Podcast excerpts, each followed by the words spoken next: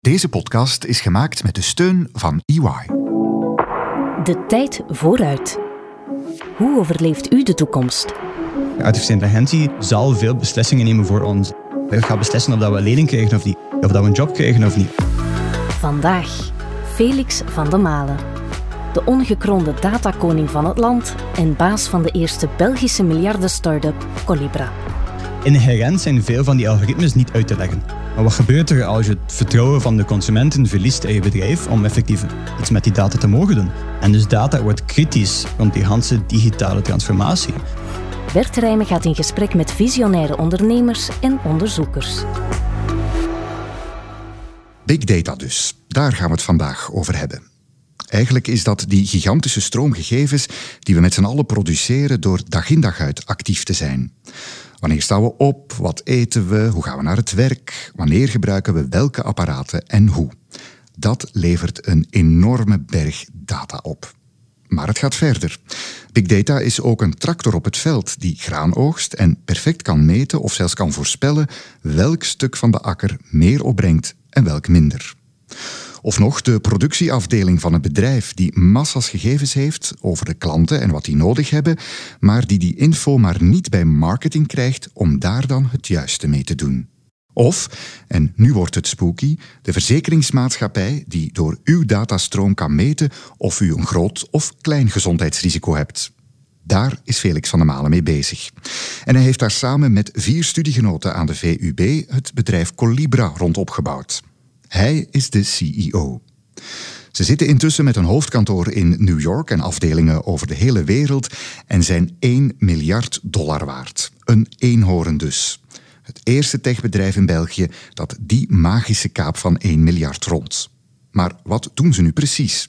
Felix van der Malen. We beschrijven het eigenlijk als data intelligence. Um, en dat gaat erover dat wij bedrijven helpen om een datalandschap zeg maar, in kaart te brengen. Welke data hebben ze? Uh, die zitten enorm verspreid in de cloud, uh, bij het bedrijf zelf en verschillende databanken. Die databronnen helpen connecteren, zodat ze één duidelijk beeld krijgen van die data. Uh, daarboven um, helpen bedrijven om dan vast te stellen wie daar verantwoordelijk voor is, wat de kwaliteit van die data is, hoe die data mag gebruikt worden. en daarboven um, automatiseren we dan processen. Waar wij geloven dat de grootste uitdagingen rond data van, vandaag de dag uh, niet gaat rond de, de, schaal of volume of de performantie, maar het gaat dan voornamelijk rond uh, mensen en processen. Want de complexiteiten zijn enorm gegroeid en dus daar focussen we ons op. Want de situatie uh, die u beschrijft is eigenlijk eentje waarbij bedrijven op dit moment misschien zelf niet goed weten wat ze wel allemaal hebben of al helemaal niet, dus daar efficiënter mee kunnen op. Ja, daar begint het eigenlijk bij. Eén, het besef dat data belangrijk is. Um, en dat is de laatste jaren natuurlijk enorm gegroeid. Uh, bedrijven beseffen vandaag dat data een enorm waardevolle asset eigenlijk geworden is. De grootste reden daarvoor is die ganse digitale transformatie die we zien. Uiteindelijk stoelt dat volledig op, op data, op het hebben van data en er iets mee te kunnen doen. Uh, dus zoals bedrijven een, een, financiële strategie hebben en een, een sales- en marketingstrategie hebben, hebben bedrijven eigenlijk ook een, een datastrategie nodig. Uh, en natuurlijk, als je niet weet welke data je hebt, is het heel moeilijk om daar veel waarde uit te halen. Hoe kom je daar, wetende dat je begint met vier mensen hier in Brussel aan de VUB. Ja, klopt. In 2008. Uh, eh, niemand begreep echt wat, dat we, wat dat we deden, waarom het belangrijk was. Uh, we noemden het semantische technologie, dat is eigenlijk onze achtergrond. Mm We hebben onderzoek op gedaan uh, op de VUB van oké, hoe kan je data ook betekenis geven. dat is eigenlijk onze achtergrond. Maar we geloofden vanaf het begin dat data belangrijk was. nu in het begin was het een beetje, was een beetje roepen in de woestijn. Wij waren vrijwel een van de enigen die daar zoveel belang aan hechten. Uh, maar ik zeg dat is heel snel over de laatste tien jaar enorm veranderd. En dat blijft nu nog goed gaan? Eh, het bedrijf is, ja, is niet meer te vergelijken met wat het toen was? Nee, dat klopt. En dat is natuurlijk een enorme verandering. Mhm. Ehm, nog, nog steeds, elk jaar zijn we bijna een ander bedrijf. Als je bijna 100% groeit elk jaar, verdubbel je elk jaar. Um, en dan ben je eigenlijk elk jaar een, een, ander bedrijf. En dan iedereen zijn rol is ook anders. Mijn rol is anders. Mijn rol op het einde van dit jaar zal anders zijn dan, dan het begin van dit jaar. En dat gaat voor alle founders. En natuurlijk over die periode maak je, maak je een grote shift. Uh, ook als bedrijf. En iedereen vindt daar wel zijn, zijn, zijn plaats in. natuurlijk in het begin, je begint met vier, iedereen doet alles. Uh, rollen bestaan eigenlijk niet echt. Naarmate je vijf, zes, 700 man groot bent, moet dat natuurlijk veel meer gedefinieerd worden. Hoe um, moeilijk, hoeveel angst is er misschien geweest in, in die begindagen van dat, van oei, dit is uh, een paar weken misschien niet goed aan het gaan. Plots duiken er dan misschien wel positieve elementen op. Uh, een stressie periode, denk ik. Ja, ik denk dat dat het, het, het zwaarste is aan start-up, is het eigenlijk het psychologische omdat het nooit stopt, 24-7. En je projecteert ook alles in de toekomst. En dus effectief, mensen spreken erover als een emotionele rollercoaster, maar dat is ook echt zo. Uh, je begint de dag met, met goed nieuws en dan projecteer je in de toekomst. En dan maakt dat een ongelooflijk verschil, denken dat je de wereld gaat veroveren. En dan later op de dag heb je slecht nieuws. En dan denk je dat je binnen twee weken failliet bent. Uh, en dus die, die, die switch tussen euforie en depressie, bij van spreken, uh, gebeurt een aantal keer op een dag. En dat is emotioneel natuurlijk heel zwaar. En dan moet je echt, echt kunnen doorzetten. Vier jongens dus van de VUB die proberen om met dat verhaal van big data een bedrijf op poten te zetten en daar dag en nacht mee bezig zijn. S'morgens euforie en s'avonds een depressie en dat de hele tijd door. En dan op zoek naar een investeerder die net dat extra duwtje kan geven om over die volgende hindernis te springen. Maar dat was alles behalve makkelijk. Niemand in België wou in ons investeren. We zijn naar een Nederlands fonds moeten gaan. Uh, er was ook heel weinig aanbod van, van mogelijke fondsen. Opnieuw, vandaag is dat een, een pak beter. Maar dat was echt een, eh, een, echt een, moeilijke, een moeilijk geval. Is dat een belangrijk probleem in Europa? Men zegt de, om, om een soort prilbegin te doen, die fondsen bestaan intussen, of daar bestaan structuren, maar om, om dan die stap uh, verder te zetten, misschien niet meteen naar het 1 miljard, maar, maar uh, alles wat daartussen zit, dat is bijna niet zo evident in België, Vlaanderen, maar misschien ook niet in Europa. Klopt ja, Ik denk dat dat al veel verbeterd is. Zoals je zegt, denk de eerste stap zijn veel middelen beschikbaar, ook van de overheid, doet daar een goede job. Ik denk de tweede, derde stap ook de discussie is vaak van oké, als, als bedrijven echt beginnen groeien en 10, 20, 50, 100 miljoen willen ophalen, uh, dat kan dat niet in België. Uh, mijn mening is, een bedrijf die dat op, dat punt staat, wil dat waarschijnlijk niet in België doen, omdat aan dat punt wil je internationaal uh, groeien, wil je juist het netwerk hebben van investeerders internationaal, of dat dan nu Azië of dat dan Amerika is. Dus ik denk dat dat een minder probleem is. Ja. Jullie belangrijkste kantoor zit intussen in New York. Ja. Dat is ook al een heel vroege keuze geweest. We moeten naar de VS. Waarom? Ja, één, we zijn heel ambitieus geweest van in het begin. Opnieuw mhm. half naïef, maar toch, uh, dat, dat, dat, dat, geloof was het toch van in het begin. En het besef ook dat België als markt veel te klein is. Dat is eigenlijk een voordeel van starten in België. Je beseft dat je onmogelijk kan focussen op je thuismarkt. We hebben ook heel veel voorbeelden gezien waar softwarebedrijf succesvol was op zijn thuismarkt. Of in Nederland, Duitsland, grotere thuismarkten. Maar uiteindelijk worden geconfronteerd met een concurrentie uit Amerika, die vele malen groter is en vaak verlies je. En dan gaat de markt volledig weg. We hebben zoveel jammere voorbeelden gezien waar dat, dat gebeurd is. Um, ik denk aan Facebook Netlog. En ons geloof was nee, we moeten absoluut zo snel mogelijk naar Amerika. Daar zitten ook de meeste van onze, onze potentiële klanten hebben eigenlijk vanaf dag één uh, daarop gefocust, wat een absoluut een goede beslissing was. Blijft dat toch nog altijd het walhalla voor ondernemers in, in uw sector, maar misschien ja, in het algemeen ook voor anderen? Ik blijf van overtuigd dat ons softwarebedrijven, ik kan niet spreken over onze sector, um, ik denk dat software, softwarebedrijf uiteindelijk nog altijd gemaakt wordt in Amerika. Of echt doorgroeit in Amerika. Dat wil niet zeggen dat je softwarebedrijf niet kan starten in België. Ik denk België is een enorm goed land om te starten. Maar als je echt wil groeien en de markt wil winnen als leider, uh, moet je uiteindelijk de Amerikaanse markt ook winnen. Hmm. Is daar voor u nog een of andere emotionaliteit aan verbonden? België, Europees, uh, VS? Of ja, is dat eigenlijk al een beetje voorbij? Ja, dat is, dat is een goede vraag. Ik, denk, uh, ik, ik, geloof ook echt in authenticiteit. En we gaan altijd voor een deel een Belgisch bedrijf blijven. Dat zit in ons DNA, onze cultuur, onze waarden. Je ziet het nog altijd. Mensen, Amerikanen die bij ons komen werken, voelen dat ook. Dat dat, dat, dat geen bedrijf is. Ja, ik denk de... de ehm, bescheidenheid? Ja, bescheidenheid, zeker bescheidenheid. Um, wat, dat, wat dat goed is. Ook bedachtzaamheid en hoe, dat we, hoe dat we groeien. Geen ego. Ambitieus, maar niet ambitieus agressief. Agressief ambitieus.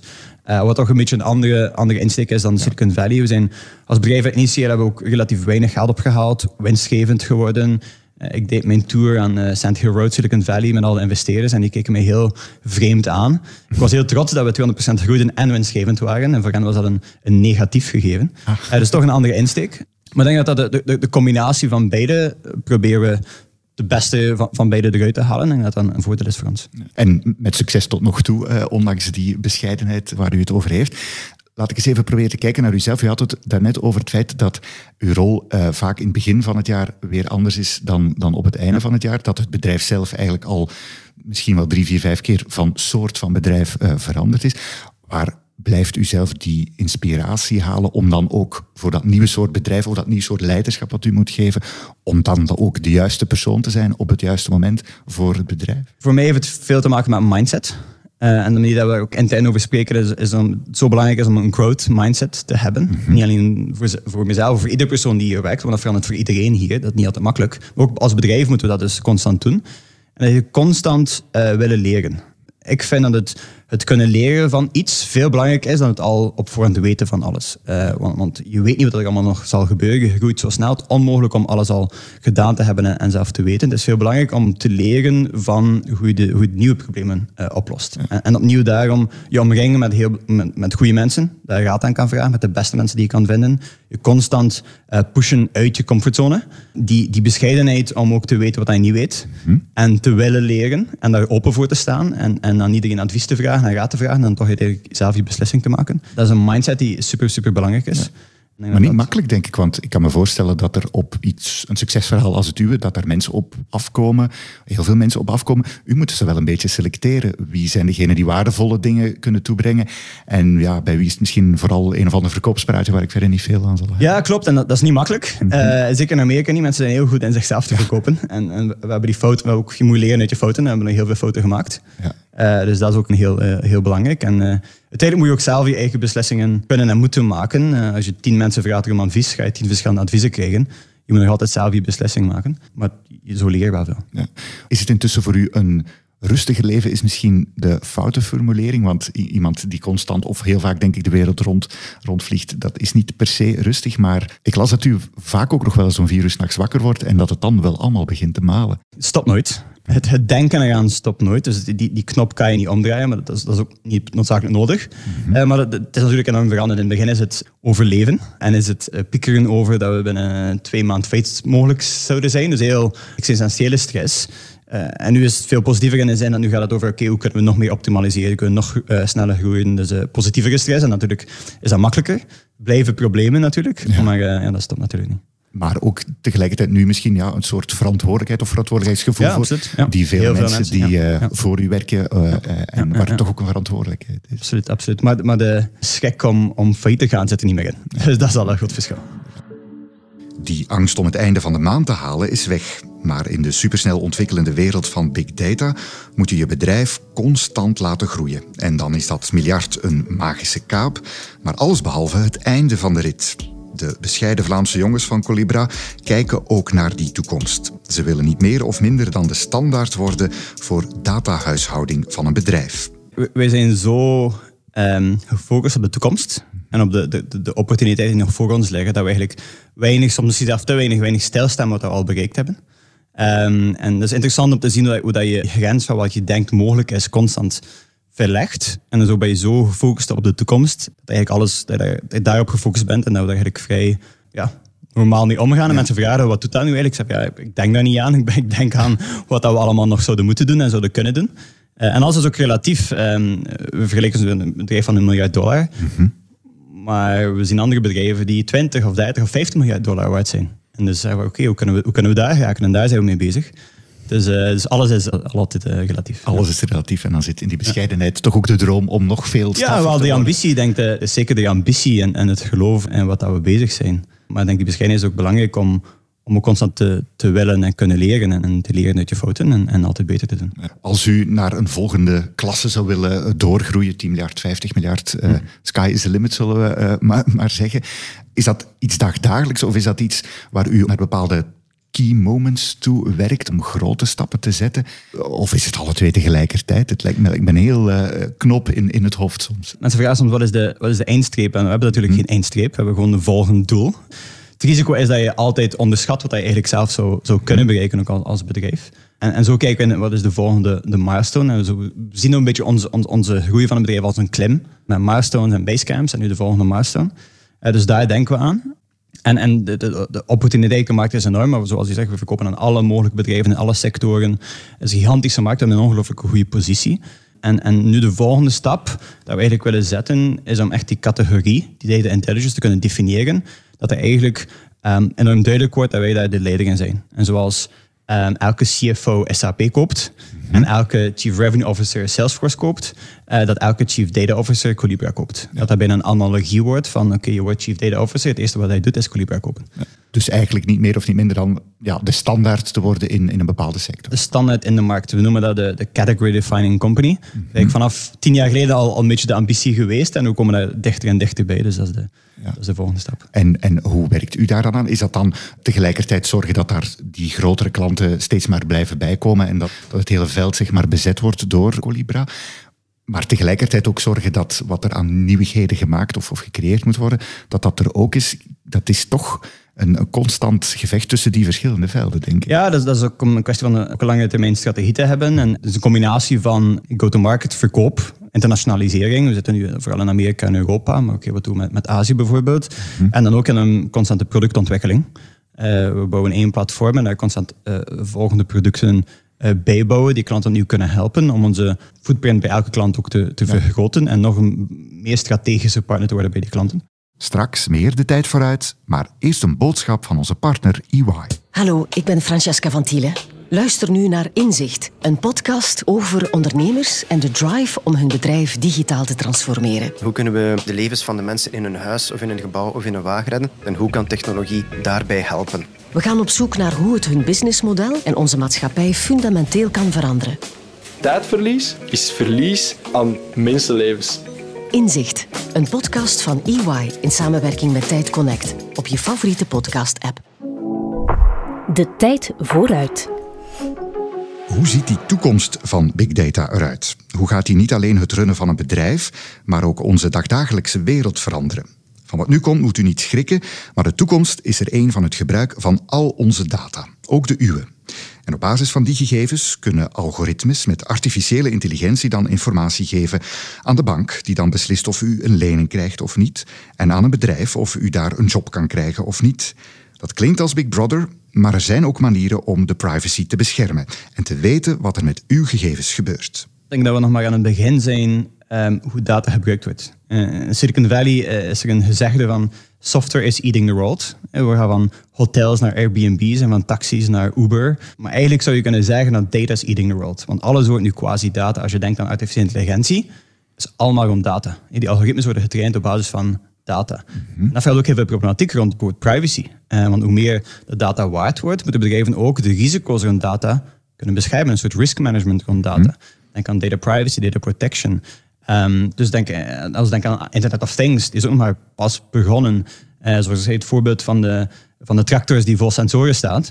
En dat dan kan gebruikt worden om de oogst te gaan, te gaan voorspellen en te verkopen aan verzekeraars. Dus de mogelijkheden zijn nog enorm, de volumes zijn nog enorm. Maar er komen ook een aantal denk, maatschappelijke problemen rond kijken. En, en wij hebben een concept, een geloof, wat noemen we dat de data citizen.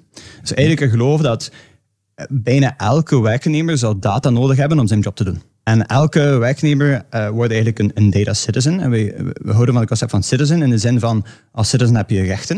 Je hebt recht op uh, makkelijk toegankelijke data die begrijpbaar is, waar je makkelijk dingen mee kan doen. Je hebt ook verplichtingen.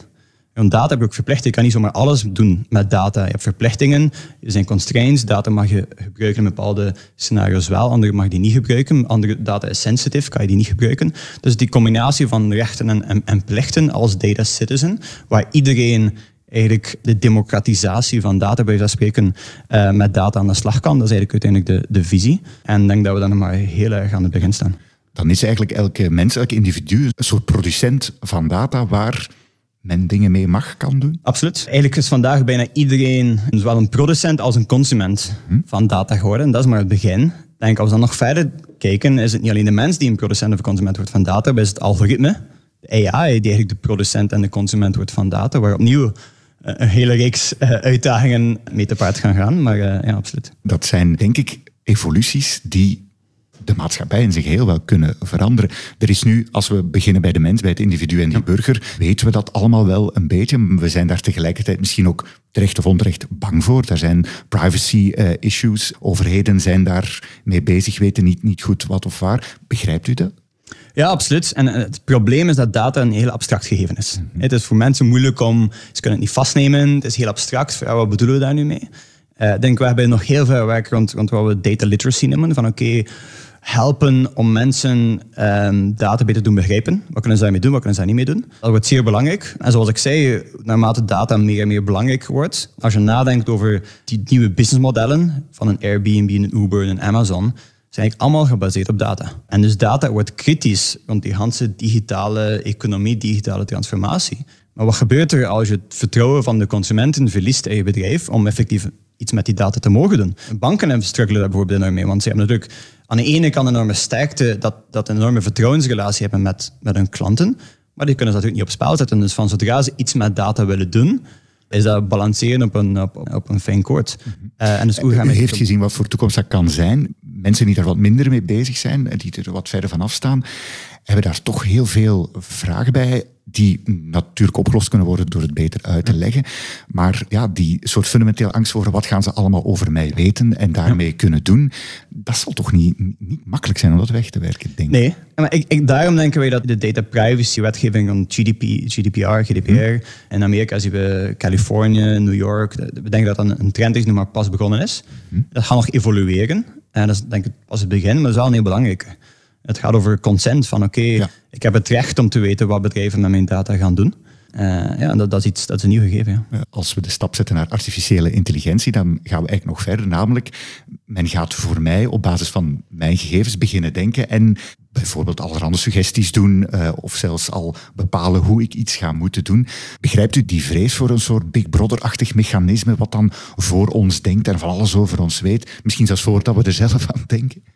Ja, ik, ik denk dat dat... Aan de ene kant heb je altijd vrees bij verandering. We hebben dat in de geschiedenis al vaak gezien. Televisie was iets slechts, want het ging het boek verdringen. En internet was iets slechts. En dus je hebt een normale scepticisme rond verandering, wat dat denk ik normaal is. Maar het is wel belangrijk dat we daar heel verantwoordelijk mee omgaan. Mm Want effectief, ik denk dat we zijn maar heel in het begin, maar, maar artificiële intelligentie zal veel beslissingen nemen voor ons. Ik geloof minder in het Terminator-scenario. Eh, uh, Maar veel meer dat, dat het echt een groot impact gaat hebben. We gaan beslissen of dat we een lening krijgen of niet, of dat we een job krijgen of niet, of dat we aan een studierichting mogen beginnen of niet.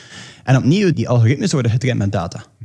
En als die niet met de juiste data getraind worden, gaan die ook niet de juiste antwoorden geven en conclusies geven. En dat is echt het probleem. Als je een algoritme traint op basis van data door, gegeven door alleen blanke mannen, ga je daar effectief wel problemen rond krijgen. Dus je moet daar heel bewust mee omgaan. Ook van, van een ethisch principe van, oké, hoe zorgen we dat er geen bias rond is? Hoe zorgen we dat we de juiste databronnen bekijken, dat we alle mogelijke databronnen bekijken en daar heel veel transparantie rond geven? En dat is een grote uitdaging, want inherent zijn veel van die algoritmes niet uit te leggen.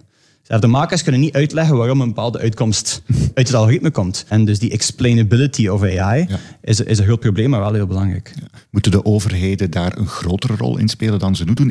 Is dat hun rol of uh, is het zoiets als ja, de, de markt en banken bijvoorbeeld, dus die hebben er belang bij om hun reputatie goed te houden, zullen los van de regeltjes daarom wel zorgen dat, dat ze er niet over gaan? Zeg maar. ik, ik denk dat... Uh, opnieuw is dat een balans. Uh, de overheid de juiste balans moet uh, introduceren rond, rond, rond het beschermen van de burger. En vandaar denk ik dat, dat de privacywetgeving de juiste kant op gaat.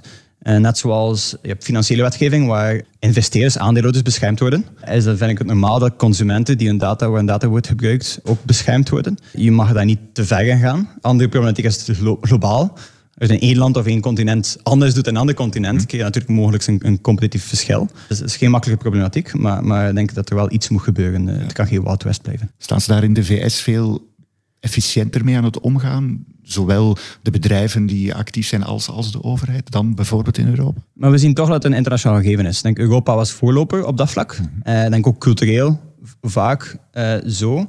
Maar we zien ook in de VS, de CCP, de California Consumer Protection Act, uh, is ook heel veel rond te doen. Uh, dus we zien hetzelfde evolueren. Australië gelijkaardig, India gelijkaardig, Zuid-Amerika gelijkaardig. Dus ik denk dat het een, wereldwijd gegeven wordt. Uh, als we eens kijken met die golf of die nieuwe evolutie die te maken heeft met artificiële intelligentie, met die algoritmes die eigenlijk zelf met uitkomsten gaan komen, zelf dingen gaan berekenen, zichzelf ook gaan, gaan leren. Waar is voor u als eh, Colibra daar de volgende stap? Welk onderdeel gaat u in eerste instantie op mikken, bedrijfsmatig dan? Ja, dus eigenlijk dat, dat is shift waar dat de consument van de data niet alleen mensen wordt, maar ook effectief algoritmes.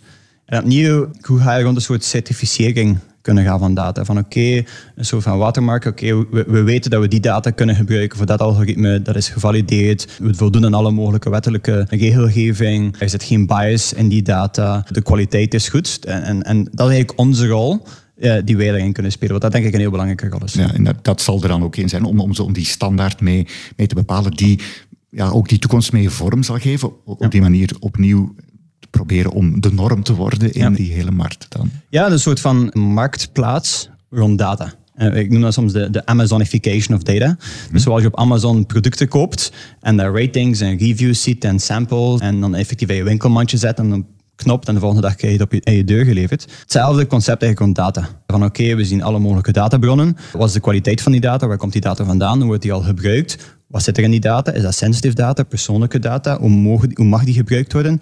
Ik zet die in mijn datawinkel winkelmandje en ik check die uit van oké, als ik dat wil doen, dan moet ik eerst tonen van hoe ga ik dat gebruiken. Je kunt een soort van een data sharing agreement, bijna een contract van oké, ik, ik, ga, ga die data op die manier gebruiken voor die periode en dat is oké. Dus gans die, die, dat proces er rond kunnen we eigenlijk uh, structureren. Op kortere termijn, we hebben het jaar gehad, 2019, waar uh, die kaap van 1 miljard symbolisch maar niet onbelangrijk, daar moeten we zo ook niet flauw over doen.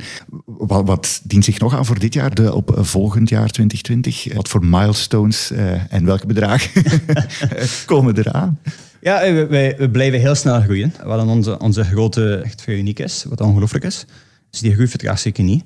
Qua mensen gaan we dit jaar de, de van 650 uh, overbruggen. Ik denk mm. dat we snel naar de 1000 zullen gaan. Dus uh, volop, volop groei. We, we, we, geloven dat we een groot succesvol onafhankelijk bedrijf kunnen bouwen. En dat zal groei zijn overal wereldwijd of meer in de VS nog altijd gecentreerd? Nee, vrij wereldwijd. Dus vandaag zijn we vooral VS in Europa. Daar is nog ongelooflijk groei, daar blijven we naar investeren. Maar we gaan ook kijken naar dan uh, Azië-specifiek. Australië, Japan, Singapore, dat soort zaken. Mm -hmm. uh, dat is waarschijnlijk de volgende internationale stap die we zetten. Stap op weg naar, naar die, die grote standaard. Ja. Ja. Uh, bedankt Felix van der Maal. Beluister meer van De Tijd Vooruit op Spotify, Apple Podcasts of via tijd.be.